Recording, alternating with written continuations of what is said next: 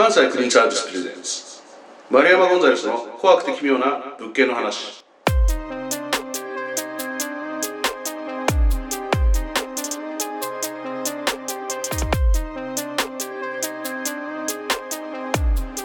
ジャーナリストの丸山ゴンザレスです。この番組では事故物件やゴミ屋敷など特殊な現場でお掃除をする企業関西クリーンサービス全面協力のもとその特殊清掃清掃現場で起きた奇妙で怖いお話をお届けする番組ですはいもう慣れてきました、えー、慣れましたね。まあさすがにシャープ4とかになりますか今、うんと。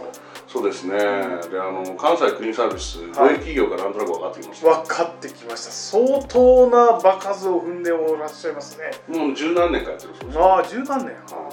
でもねあの関西を中心にやってるっていうのが僕、はいえこの関西クリーンサービスさんとやろうかなと思ったお。あの理由なんですよ。えあのーまあ東京もありますよ。東京もあるんですけど、はいこういう企業さんって、はい。でいろんなとこメディア出たりもされますし、えはい。あの情報としてお話を聞いたりすることもあるんですけど、関西の地域性？はい。あのやっぱりそこの地域のなんか特殊性みたいなのとか、はいあのいろんなものがあの、ええ相まってたりとかはい。親戚がですね、うんあの周辺にいたりとかうんすること、なるほど。友達とか、はい。そういうのを含めてですね東京だとですね圧倒的遠くから上京してきて一人で暮らしている人、ああ、なるほどまあ。僕みたいな感じですね、戸田さん東京地元じゃないですか。東京地元。だけど僕仙台じゃないですか。だから仙台から来てるからん。遅延血縁という意味で切れちゃってるわけですよ。はあ、なるほど。でそういう孤独死とまた違う僕俺が孤独死するとじゃなくて。ええあのそういうような一人暮らしの人が多い中のあの東大都会東京よりなんか大阪の方が人としての物語がうん。見えるんじゃないかなちょっと。なるほどなるほど。で実際ほら聞いてていろんな物語出てくるじゃないですか。そうですね。面白いなと面白いっちゃ興味深いなと思って感じなんですよね。まああのそういう背景がありながら、はい。今回怖い話をしてくれるのは関西クリーンサービスの近藤さんです。はい。あ、近藤さん。はい、ええもう今どっちが来るかドキドキしてるドキドキしましたね、はい。この社長の亀沢さんか社員会談師の近藤さんか、はい、どどうです？あの、ええどっちが好きとかあります？僕ねまあどっちが好きとか ないですけど俺はお互いキャラ立ってるなと思って。あれ？今回そういえば戸田さん自己紹介しました？あしてないかもしれないです。もう馴染まれてるから大丈夫ですか？いやいや何者かとは思われてます。あまあ一応は、いええ。受けてはちなみに。はい放送作家の戸田セリクです。はい、まあ、いつものコンビですよ、はい。まあ、この2人でね、うん。やってますんで、えーとりあえずあの今回は近藤さんのはい。クリスマスイブの結婚、結婚？はい、血の後のあ血の後の方ですね。はい。うんそちらの方、はい来ておりますんで、はい。えーお聞きください。はい関西クリーンサービスの近藤です。私遺品整理特殊清掃事件現場ですね。毎日こういったお仕事させていただいております。その中でも非常に記憶に残る現場なんですけども毎年クリスマスになると思い出すんですよね。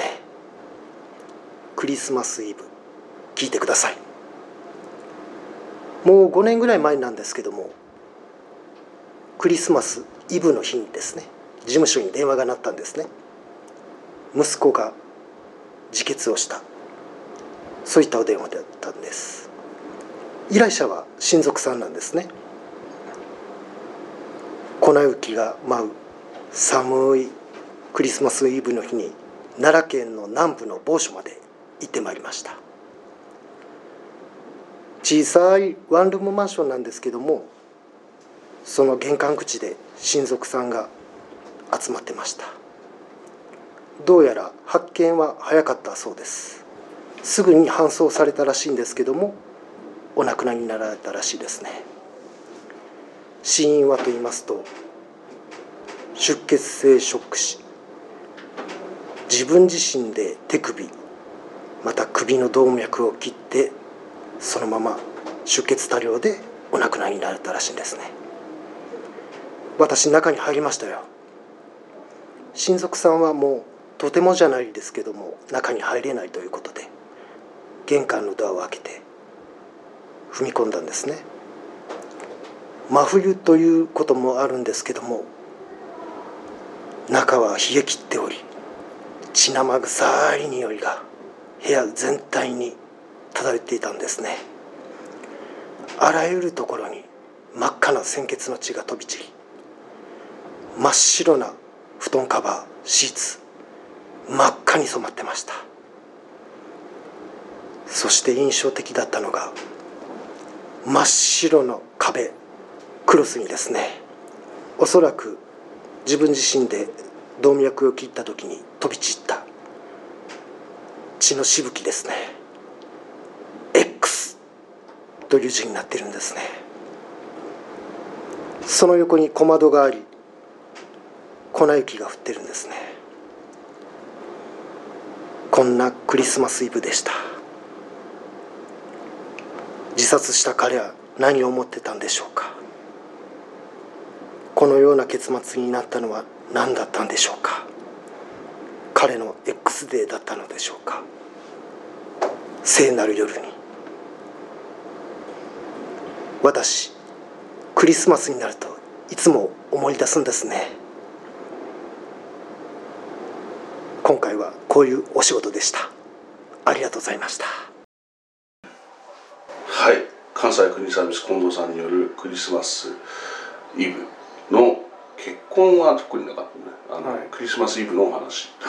でしたけど、えまあね現場には死の話はすご,、ええ。すごかったですね。えすごかなんかあの何がすごいって、うん近藤さん早くもこなれてきてますよねなるほどそっちの凄さもねどっちも感じました。はい。なんか喋り慣れてましたよね。はい。これどっちもすごくなってきたことはい。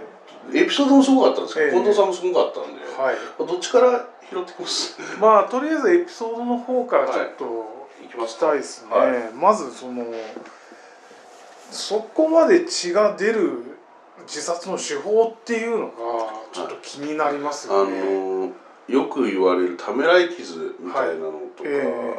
あのいろんなあの、ね、自らを切りつけるっていうはい。ええ。処行為とかいろいろあるじゃないですか、表面をカットしてるだけだと血はにじむんですよ、はい。動脈いっちゃうと吹き出すんですよ。はあなるほど。なので動脈までいっちゃったんじゃないかという、相当ざっくりいかないとはい。いだから死ぬ気で切らないと無理だった。わそれを聞いてる時ちょっと僕もゾワッと聞きました、ええ。そこまでだったんだっていう。えしかも手首とうん。首、多分どっちも切ってそうしてビュッと出ちゃった。ビュビュッとビュッ。吹き出すんですよはい。本当に。でそれでバツバツってなったらしいんですはあ。でそのバッとバツ印にはい。飛び散った血痕だけがなかなか落ちなかったらしいんですよ。はでそれ以外の血は飛び散ってて、えー布団とかええのところに見て、それその何か布団とかについちゃったやつは持ってって廃棄すればいいんだけど、ええ壁とかやっぱ落とさなきゃいけないらしいのと、発見からそんな時間経ってないから、はい。あのー落ちると思ったらしいんですね、はい。ただなかなか落ちなかったという話なんですよ。でこれちょっと近藤さんのキャラに押されて忘れがちなんですけど、はい。これ掃除というか清掃しているあうん皆さんも、うん。作業されてる皆さんも人間なので、はい。やっぱりこう辛いなとはい。あの思う時ってあるらしいんですよ。であの辛いっつうかこの近藤さんの場合はえーはい。こびりついて忘れられないはらしいんですよあね。へえなんかこう、ね。だそれがちょうどクリスマスだったことと、この罰っていうことで、はい。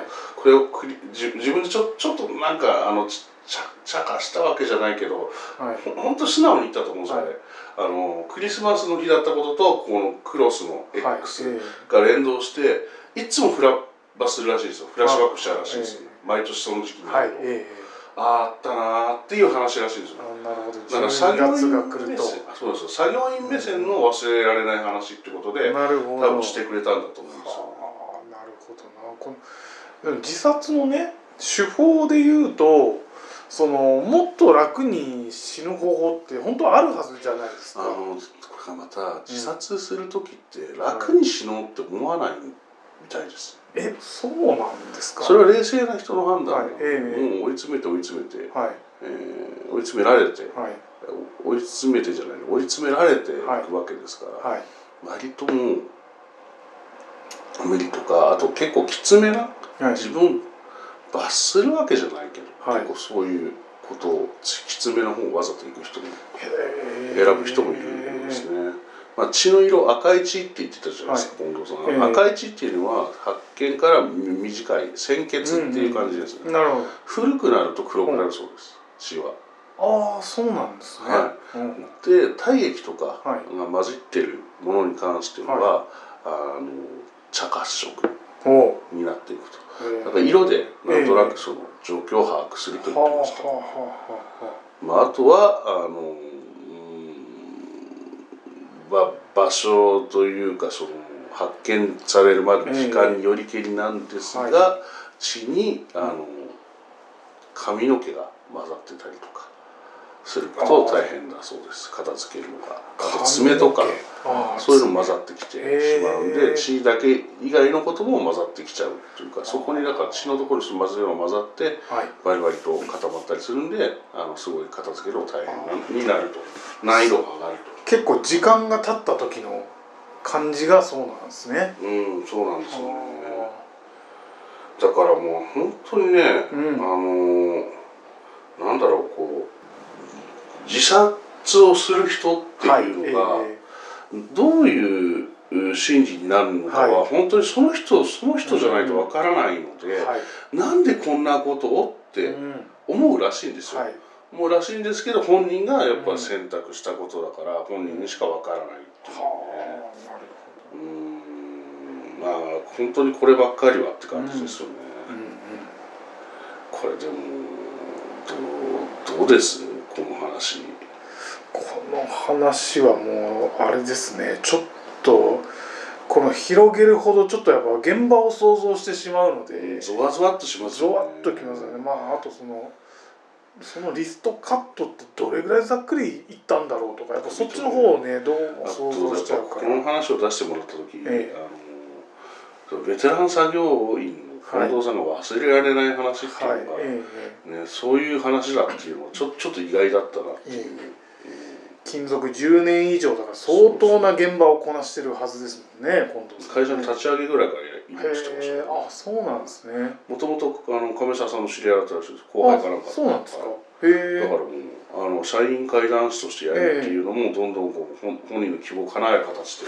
これ本人の希望なのか亀沢さんのあの、ねあの狙いなのかわからない。ですけど、ええ。いずれにしろちょっとトークは確実にこなれてきてますよ、こなれてきてますよね、はえーなんかあのー描写の感じとか、うん。やっぱちょっと若干プロっぽいですもんね。い、そうなんですよ。うん。ちょっとプロプロい感じになってきてますよ、えこれはどうなんですかね、ううんアマチュアトークの方が良かったみたいな感じの、ええなんかあのコメントとかがねこの、はい。ええ。音声とかこのラジオに対して来てたら、はい。ええ。あの戻したいなとか思ったんですけど初っ端からもうすでにプロプロへのなんか階段を一気に駆け上って感じがしますよね、ええなんかうまいなっていう感じになってますよね、これなんかね階段系の賞レースとかね出ちゃうよう出ちゃいそうな感じですよね。な感じですよね、はい。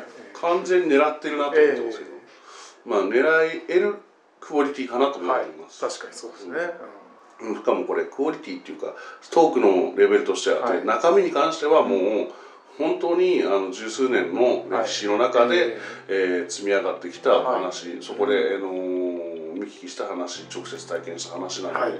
えーここまでね怖い話って言っても、まあちょっとねあの幽霊とか、はい。そういう話とかは全然ないんですけど、この先々ええ。もっとこうちょっと分かりやすい幽霊っていうよりちょっと不思議な話とかもねうん。奇妙な話とかもはいこの先はあのええ。どんどん増えてきますので、はい。えーぜひお聞きください。今回はどうもありがとうございました。また次回お会いしましょう